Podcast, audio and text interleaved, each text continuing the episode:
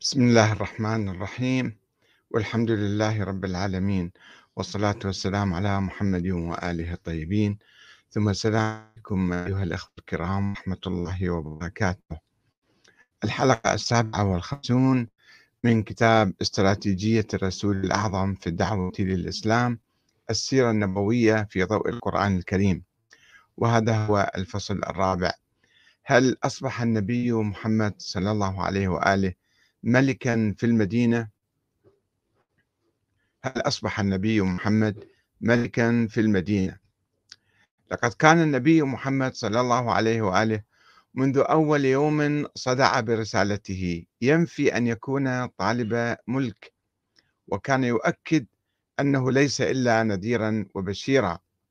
ولكن زعماء قريش كانوا يشكون بأن هدف النبي محمد من دعوته للتوحيد هو الوصول إلى السلطة والزعامة.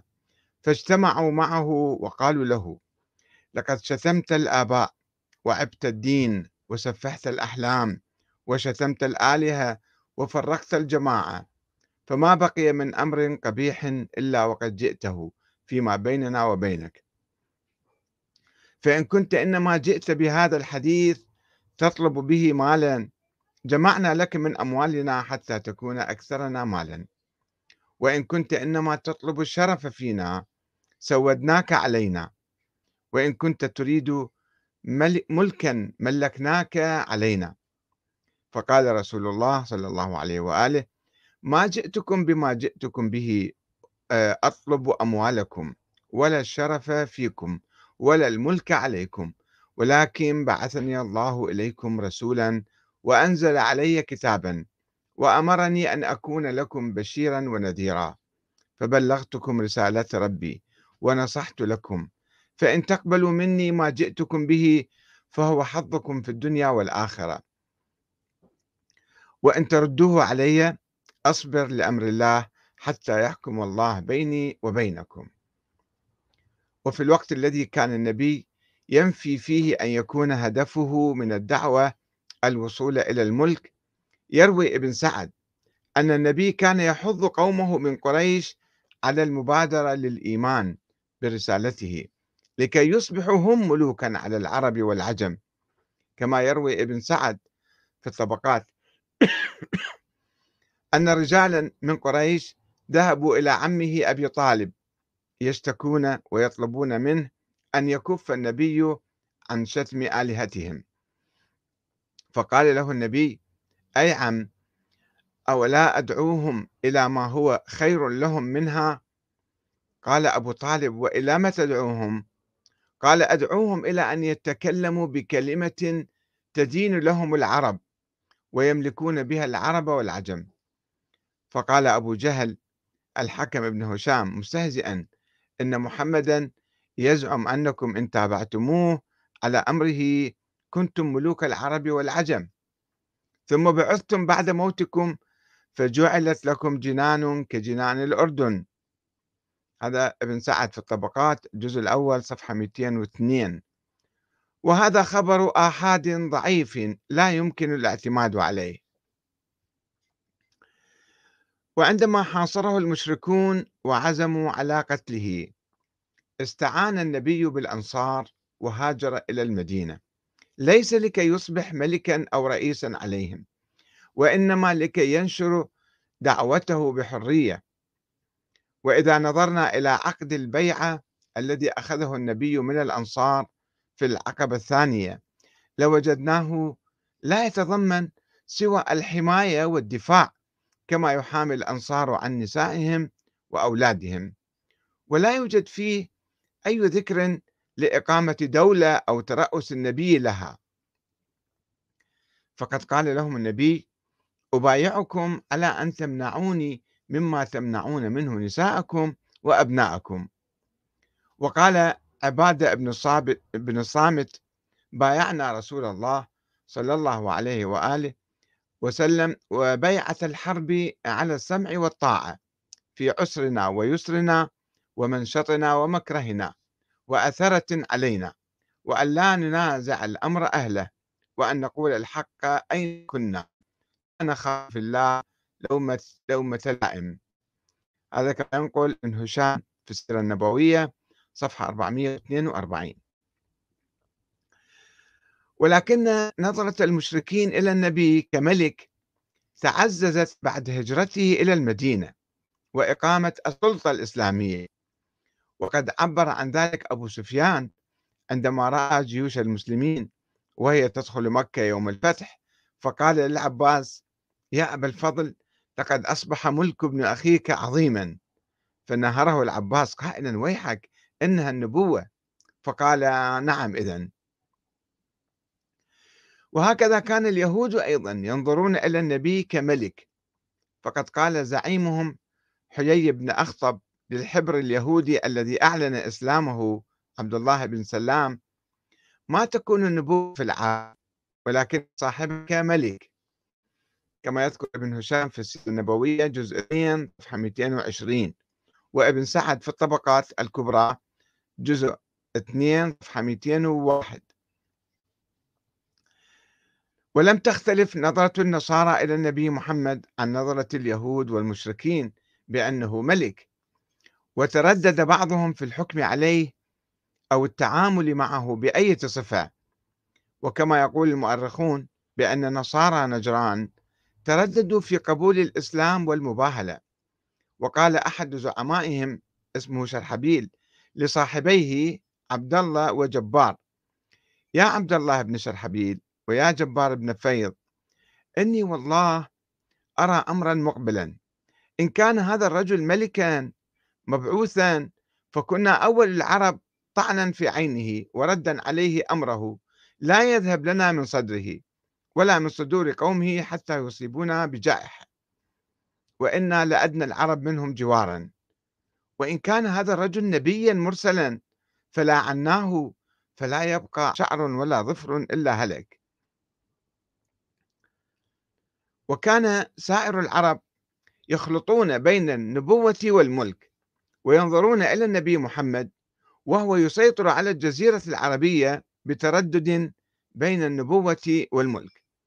وقد أشارت أخت عدي بن حاتم الطائي عليه عندما احتلت قوات المسلمين بلاد طيء قائلة أرى والله أن تلحق به سريعا فإن يكن الرجل نبيا فالسابق إليه له فضيلة وإن يكن ملكا فلن تذل في عز اليمن وأنت أنت.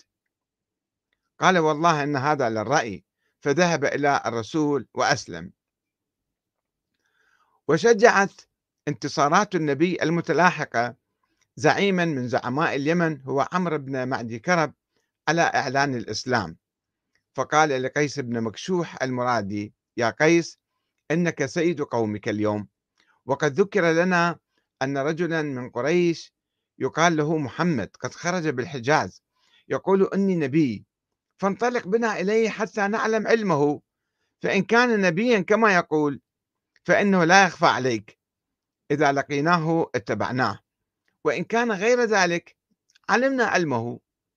فأبى عليه ذلك قيس بن مكشوح وسفه رأيه. فركب عمرو حتى قدم على رسول الله فصدقه وآمن به في أناس من بني زبيد. وقال أناس من بني تميم لبعضهم البعض انطلقوا بنا إلى هذا الرجل فإن يكن نبيا فنحن أسعد الناس به وإن يكن ملكا نعش في جناحه. ثم جاءوا إلى حجر النبي فجعلوا ينادونه يا محمد يا محمد. فأنزل الله إن الذين ينادونك من وراء الحجرات أكثرهم لا يعقلون ولو أنهم صبروا حتى تخرج إليهم لكان خيرا لهم.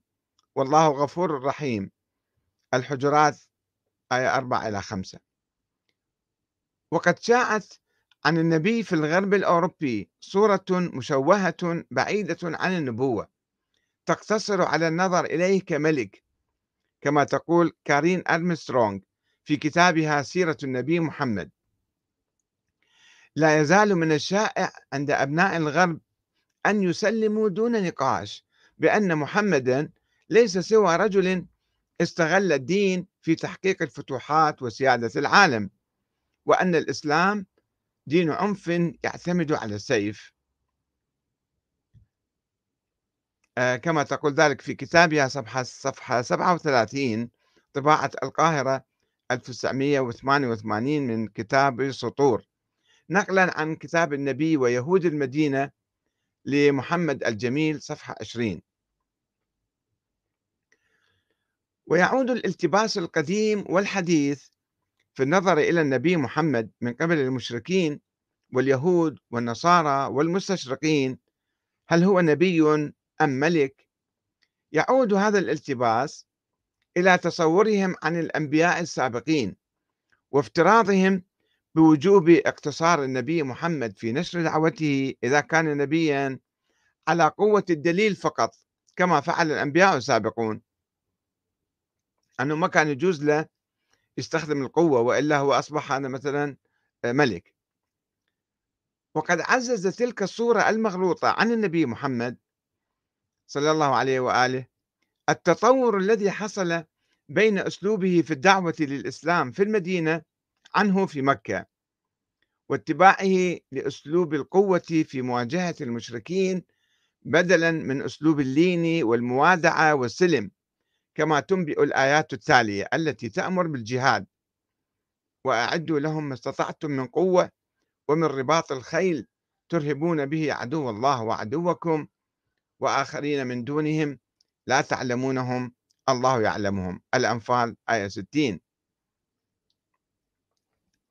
قال الطبري في تفسيره إن آية السيف نزلت في مشركي العرب خاصة دون غيرهم.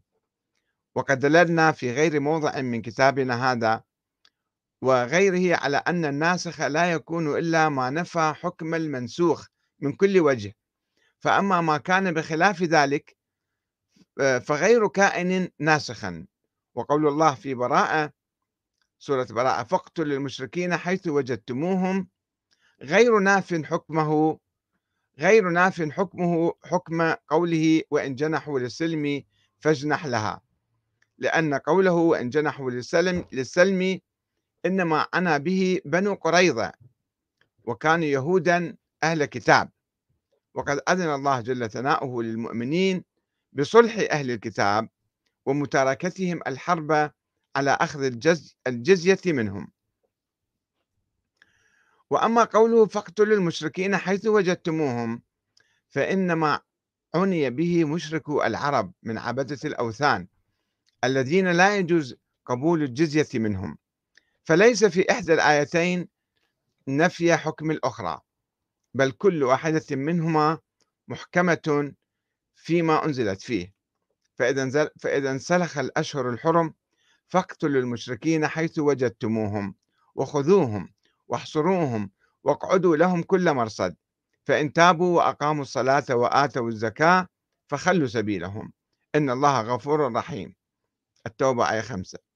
أو قاتلوا الذين لا يؤمنون بالله ولا باليوم الآخر ولا يحرمون ما حرم الله ورسوله ولا يدينون الدين الحق من الذين أوتوا الكتاب حتى يعطوا الجزية عن يد وهم صاغرون. التوبة 29 ويعزز ذلك ما رواه مسلم عن بريدة.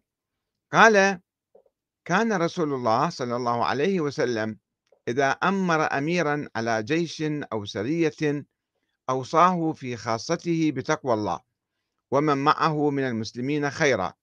ثم قال اغزوا بسم الله في سبيل الله. قاتلوا من كفر بالله. اغزوا ولا تغلوا ولا تغدروا ولا ثم ولا تمثلوا ولا تقتلوا وليدا وإذا لقيت عدوك من المشركين فادعهم إلى ثلاث خصال أو خلال فأيتهن ما أجابوك فاقبل منهم وكف عنهم ثم ادعهم إلى الإسلام فإن أجابوك فاقبل منهم وكف عنهم فإنهم أبوا فسلهم الجزية فإنهم أجابوك فاقبل منهم وكف عنهم فإنهم أبوا فاستعن بالله وقاتلهم. حديث رقم 3261 وما رواه البخاري عن أبي هريرة قال كنتم خير أمة أخرجت للناس.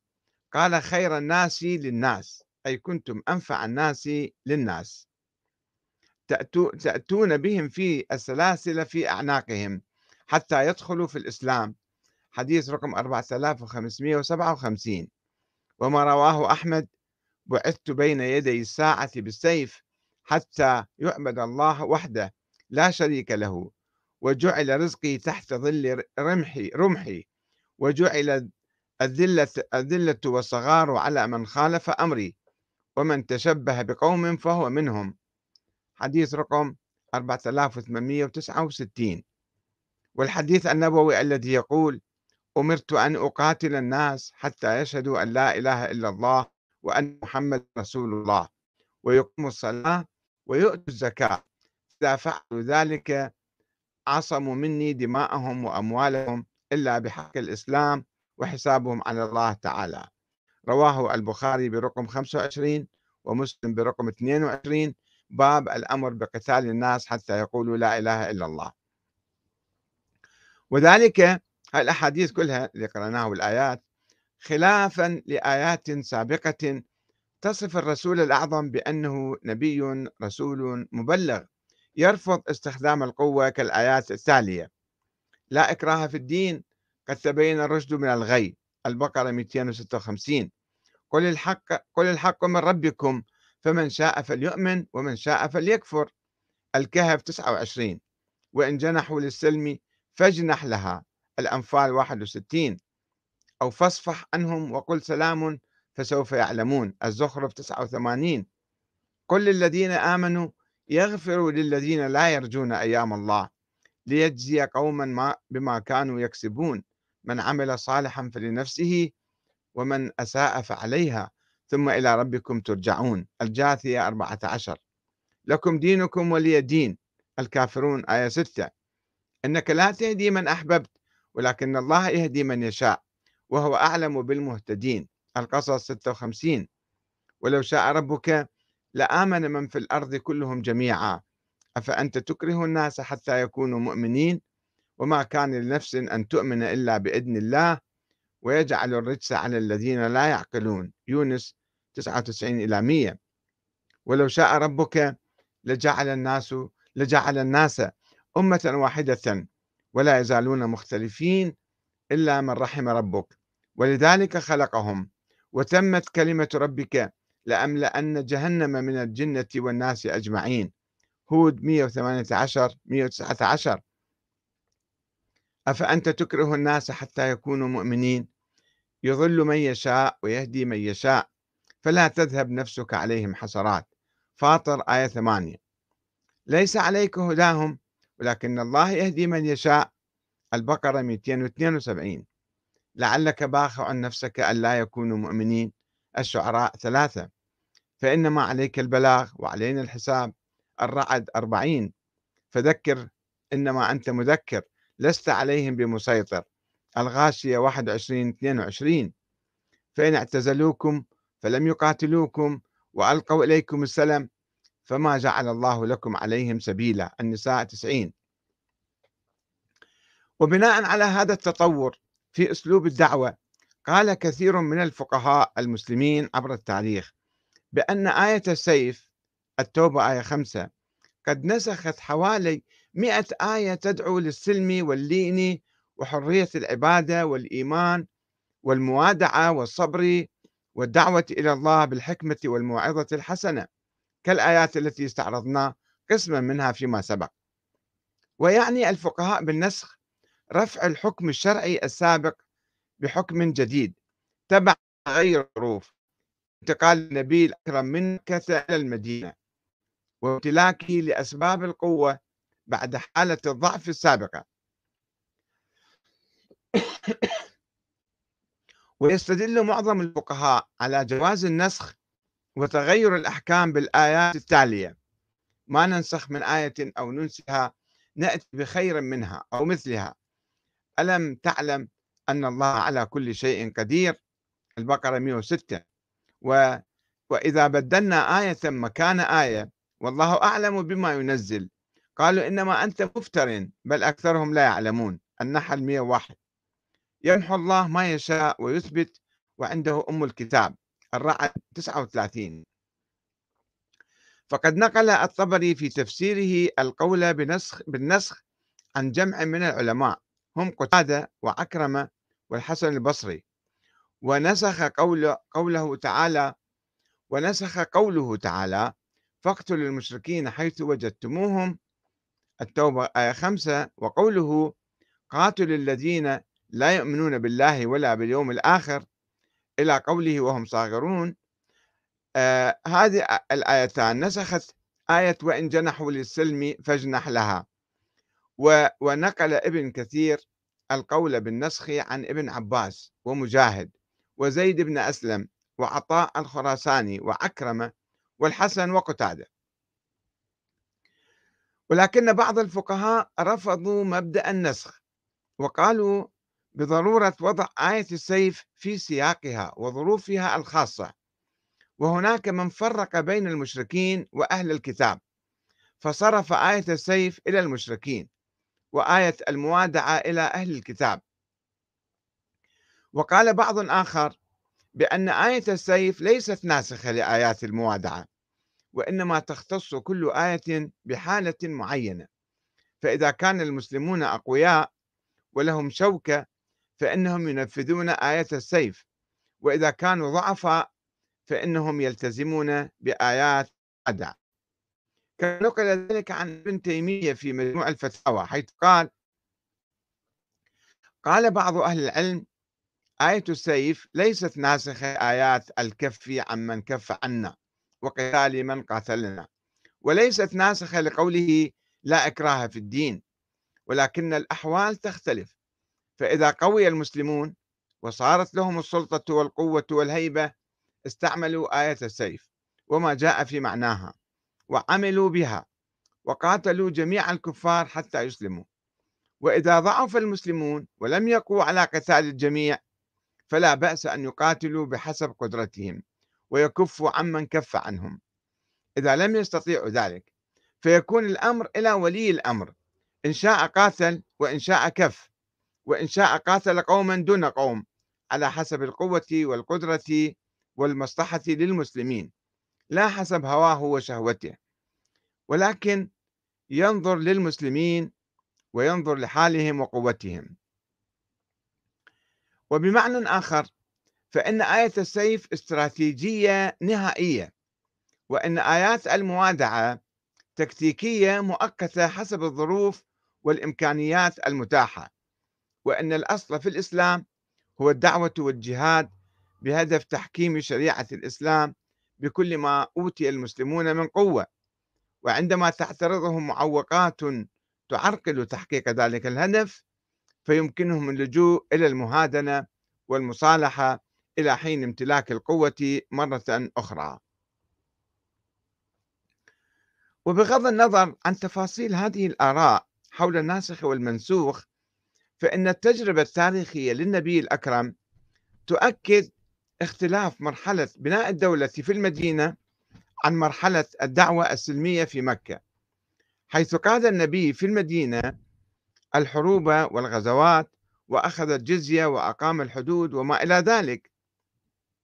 ولكن ذلك التطور في أسلوب الدعوة من السلم إلى الحرب ومن اللين إلى القوة. لم يصاحبه لم يصاحبه اختلال في شخصية النبي بين المرحلتين المكية والمدنية إذ أنه لم يستخدم القوة لبناء إمبراطورية شخصية أو عائلية وإنما استخدمها فقط من أجل إحداث الثورة التوحيدية ونشر الإسلام والقضاء على مظاهر الشرك وعبادة الأصنام في الجزيرة العربية. ولا شك أن النبي الأكرم قد أصبح في المدينة حاكما يعني ملكا ذا قوة عظيمة في إطار النبوة المنتصرة. وهناك حديث منسوب إلى النبي يتضمن معنى الملك والسيطرة على العالم. يقول فيه نصرت بالرعب على العدو وبينما أنا نائم أتيت بمفاتيح خزائن الأرض فوضعت في يدي. كما يذكر في مسلم في صحيحه آه، في موضوع المساجد حديث رقم 1199 وقد أشار النبي إلى ذلك أيضا في أثناء حرب الخندق عندما ضرب الصخرة وقال والله أعطيت مفاتيح الشام والله إني لأنظر قصورها الحمر الساعة. ثم ضرب الثانية فقطع فقال الله أكبر أعطيت فارس والله إني لأبصر قصر المدائن الأبيض الآن. ثم ضرب الثالثة فقال الله أكبر أعطيت مفاتيح اليمن. والله إني لأبصر أبواب صنعاء من مكاني. قد يستغرب وقد يستغرب البعض من وصف النبي محمد بالملك أنه ملك صار أو يرفض إطلاق هذه الصفة عليه ويعتقد أنها تتناقض مع النبوة كما فعل الشيخ الأزهري علي عبد الرازق في كتابه الإسلام وأصول الحكم الصادر سنة 1925 ولكن ذلك الرفض. قد يعود إلى الصورة السلبية عن الملك في الأذهان. وأما الصورة الإيجابية التي تعني الحكم وتطبيق شرع الله وأحكامه فهي لا تتناقض مع النبوة. وقد أشار القرآن الكريم في آيات عديدة إلى اتصاف بعض الأنبياء السابقين كيوسف وداود وسليمان بصفة الملك كما في الآيات التالية. أم يحسدون الناس على ما آتاهم الله من فضله؟ فقد آتينا آل إبراهيم الكتاب والحكمة وآتيناهم ملكا عظيما. النساء 54 أو ربي قد آتيتني من الملك وعلمتني من تأويل الأحاديث. يوسف 101 ألم تر إلى الملأ من بني إسرائيل من بعد موسى إذ قالوا لنبي لهم ابعث لنا ملكا نقاتل في سبيل الله؟ البقرة 246 وقتل داود جالوت وآتاه الله الملك والحكمة وعلمه مما يشاء. البقرة 251 وشددنا ملكه وآتيناه الحكمة وفصل الخطاب. صاد 20 يا داود إنا جعلناك خليفة في الأرض فاحكم بين الناس بالحق ولا تتبع الهوى فيضلك عن سبيل الله. إن الذين يضلون عن سبيل الله لهم عذاب شديد بما نسوا يوم الحساب صاد 26 ومن الواضح من سيرة النبي الأكرم المليئة بالزهد والتواضع والخلق الحسن أنه لم يكن يهدف إلى الملك الدنيوي بل كان يرفض أي نوع من التبجيل والتعظيم حتى أنه كان يرفض تقبيل يده. وعندما حاول أحدهم ذات مرة أن يقبل يده حذف يده من منه وقال مستنكرا ما هذا؟ إنما يفعل هذا الأعاجم بملوكها ولست بملك إنما أنا رجل منكم. كما يقول ابن ماجه في سننه حديث رقم 3578 وسنن أبو داود في رقم 4082 فإذا النبي محمد صلى الله عليه وآله كان يرفض أن يعتبر نفسه ملكا ولكنه امتلك القوة والسيطرة في الجزيرة العربية باسم الإسلام ومن أجل آه، رسالة التوحيد وليس لكي يقيم ملكا دنيويا امبراطوريا. والسلام عليكم ورحمة الله وبركاته. وسوف نكمل آه، في الفصل التالي الفصل الخامس بناء الدولة الإسلامية في المدينة.